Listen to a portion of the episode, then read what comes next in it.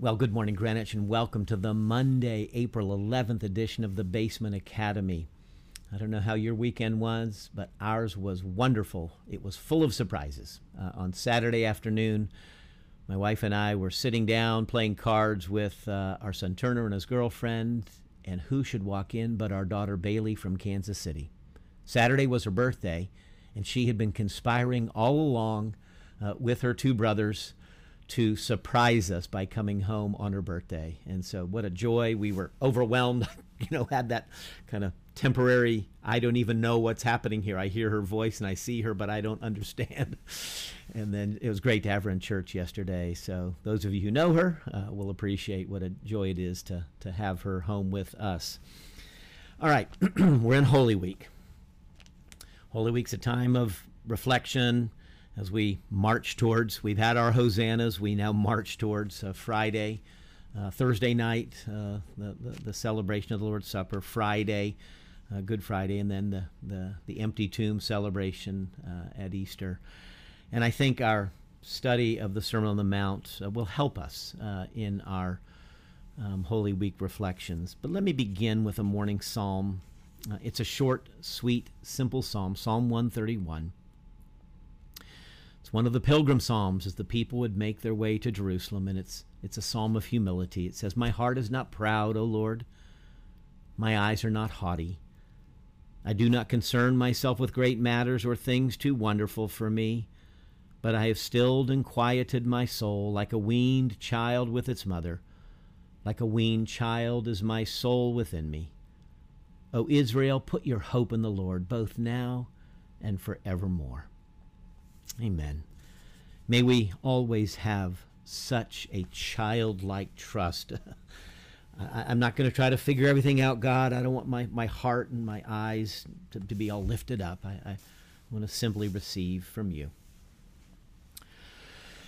Okay, let's conclude, or let's begin the conclusion to the Sermon on the Mount. Uh, last week we closed out with um, the Golden Rule, Jesus contrasting this way of the Pharisee and the way of the kingdom, the Pharisaic righteousness and kingdom righteousness.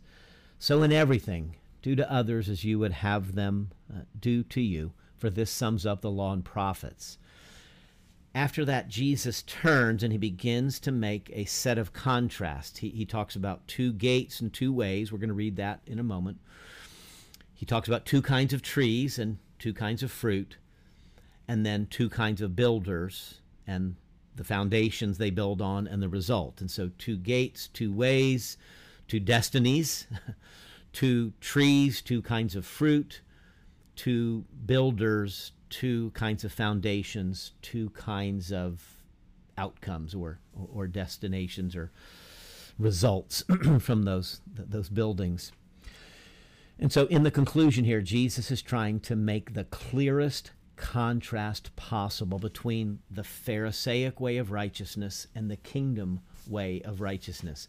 And so he uses language, familiar language, to his audience. Steeped in the law and prophets, they would have understood the language of Deuteronomy chapter 30. Let me read just a portion of that. See, I set before you today life and prosperity, death and destruction. Mm. Now choose life, so that you and your children may live.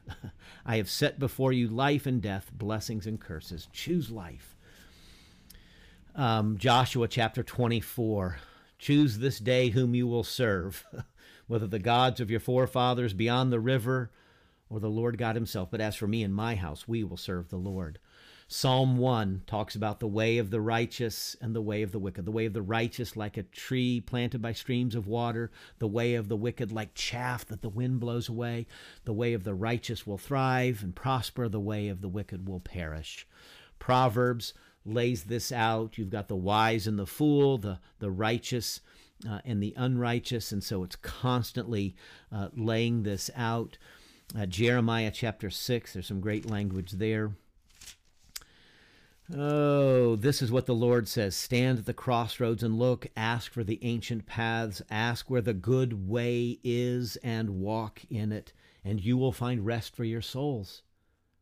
but you said, We will not walk in it. Mm.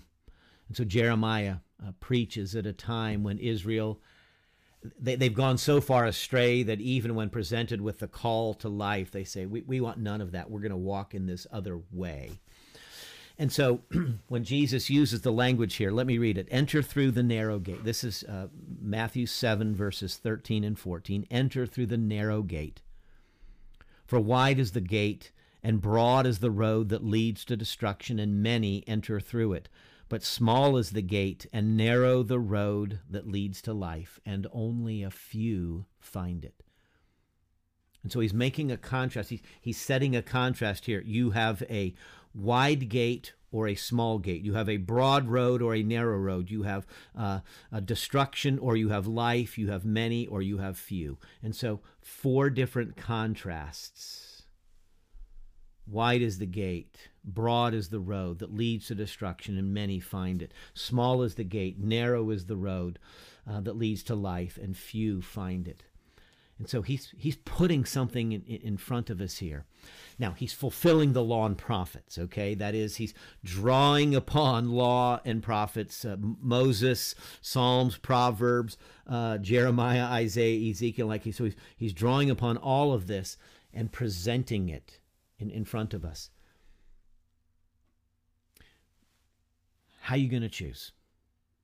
This is familiar territory for them. They, they, they, may have forgotten that, but, but Jesus is calling back. He's calling them back to the ancient path here, actually, standing in the, the tradition here of the prophet Jeremiah. And so the, the contrast that he makes between the small uh, gate and the, the wide gate is serving two purposes.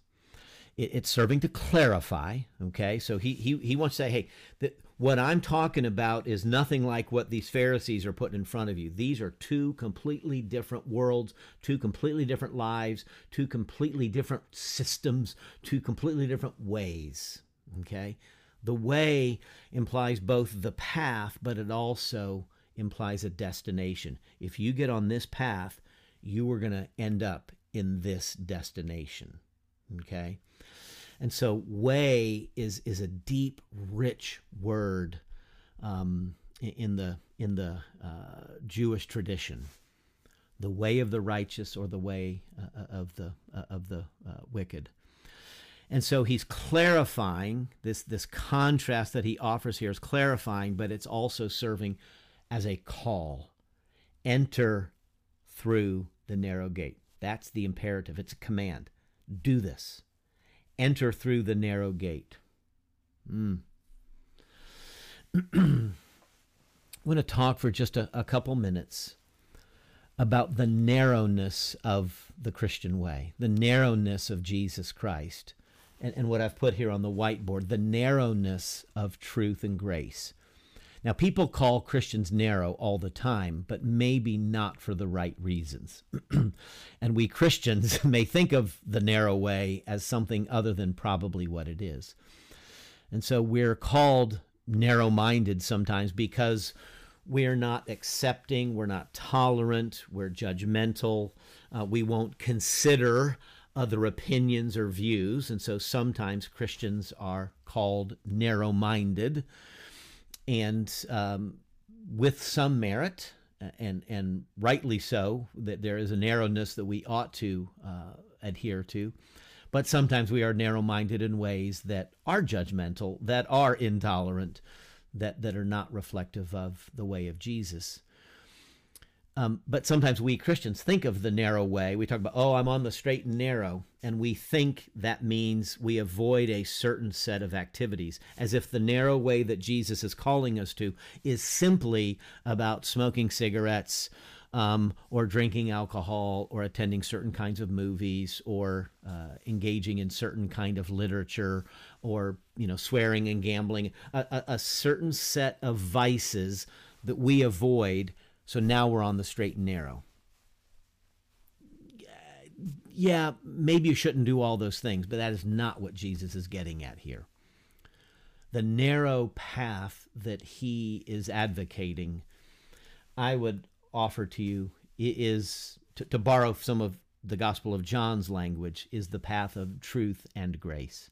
Not truth or grace, but truth and grace. And so the, uh, the, the John chapter 1, uh, we read that the Word became flesh and dwelt among us, full of grace and truth.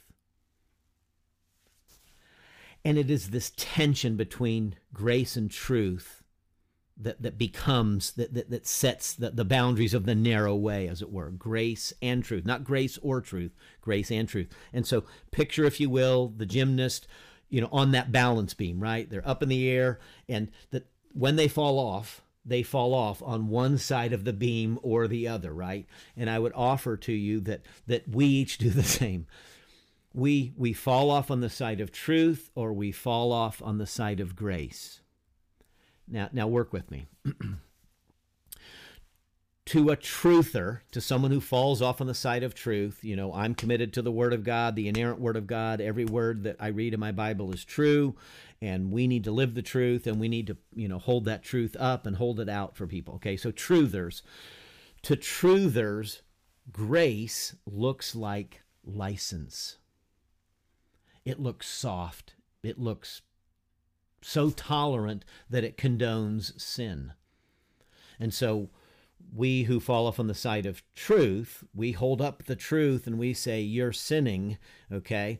Now, a grace to a gracer, you know, who falls off on the side of Jesus taught us to love and accept people no matter what. And so the gracers fall off on the on this side. And so they're over here, and to a, a gracer, someone who, who, who embraces grace is the most uh, the, the greatest virtue. They see somebody holding up truth, and that truth looks like condemnation it looks like judgment. It looks harsh. And so I think that's what happens. we fall off on one side or the other. I'm committed to the truth, and so we see a lot of things out there that look like sin. Well, you know, I fall off on the side of grace, and we see things over here that look like judgment and condemnation. But see, Jesus didn't come full of grace or truth. It's full of grace and truth. And so we follow a Lord who calls us to this narrow way of truth and grace so that he would go to meet with tax collectors and sinners. And the Pharisees were saying, he's a sinner himself. It's guilt by association. How dare he meet with those people? And so his grace looks like license to them, right? Jesus meeting with the tax collector and sinner, uh, Jesus associating with the woman at the well who's, you know, had five husbands already, right? And his and his, colleagues like, what is she doing talking to this guy, to this lady? Or the woman caught in adultery, right? You know, so Jesus is willing to meet people. His grace leads him to meet with people. He'll touch the leper, and they're going, ah, you can't touch a leper. You know, he meets with tax collectors and sinners. So, so to all the truthers, Jesus, in his grace, looks like he's condoning and and and uh, licensing sin. It's giving license to sin. Okay. But Jesus, in his truth, as he as he meets with them in his grace, he meets with them. But in his truth, he calls them out of that life. Go and sin no more. The man that you have is you've had five husbands, and the man you're with is not your husband. Come, follow me. Zacchaeus, come down from the tree. I want to eat in your house today. And, and, so the grace that meets him there, and then all of a sudden the truth that confronts uh, Zacchaeus, and, and he changes his life. And so it's grace and truth. And so this is why it's so hard for us to walk the, the way of grace and truth, truth and grace, because we prefer tribes. And so you're either conservative or liberal, you're orthodox or progressive, you're us or you're them, right? and so our tribalistic instincts, we don't like to live in the tension of grace and truth. Because when you walk on that balance beam, you get criticism from both sides. So if you're walking on the path of truth and grace, and you you meet with people that whose life and lifestyle might not conform to what scripture says i.e the truth and you're meeting with someone to be in conversation with them building a friendship with them etc the truthers are going to argue and they're going to say you have become uh, so tolerant that you're you're now a liberal and you're you're you're condoning sin by not you should preach to those people and tell them that they're wrong. That's the voice of the truther, okay? But in the truth and grace, if you if you uh, meet with these people and then call them to a different life and you lift up the words of Jesus, then those gracers are going to look at you and saying, You're being so harsh and judgmental and narrow minded. So you're going to get shot at from both sides. If you walk the narrow way of truth and grace, you're going to get shot at. You're going to be criticized by both sides. And that's why so few find this path, so few walk it.